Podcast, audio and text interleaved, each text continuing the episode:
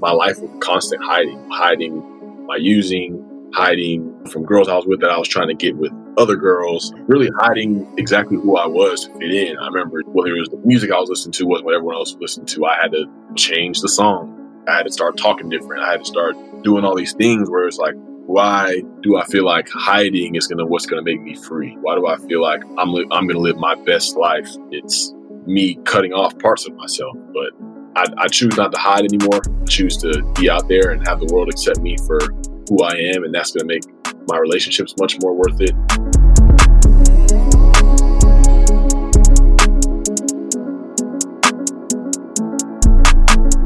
Darren Waller, we are here, episode one. So, just to set the context for everybody, Darren is sitting in a hotel room. It is a Saturday night.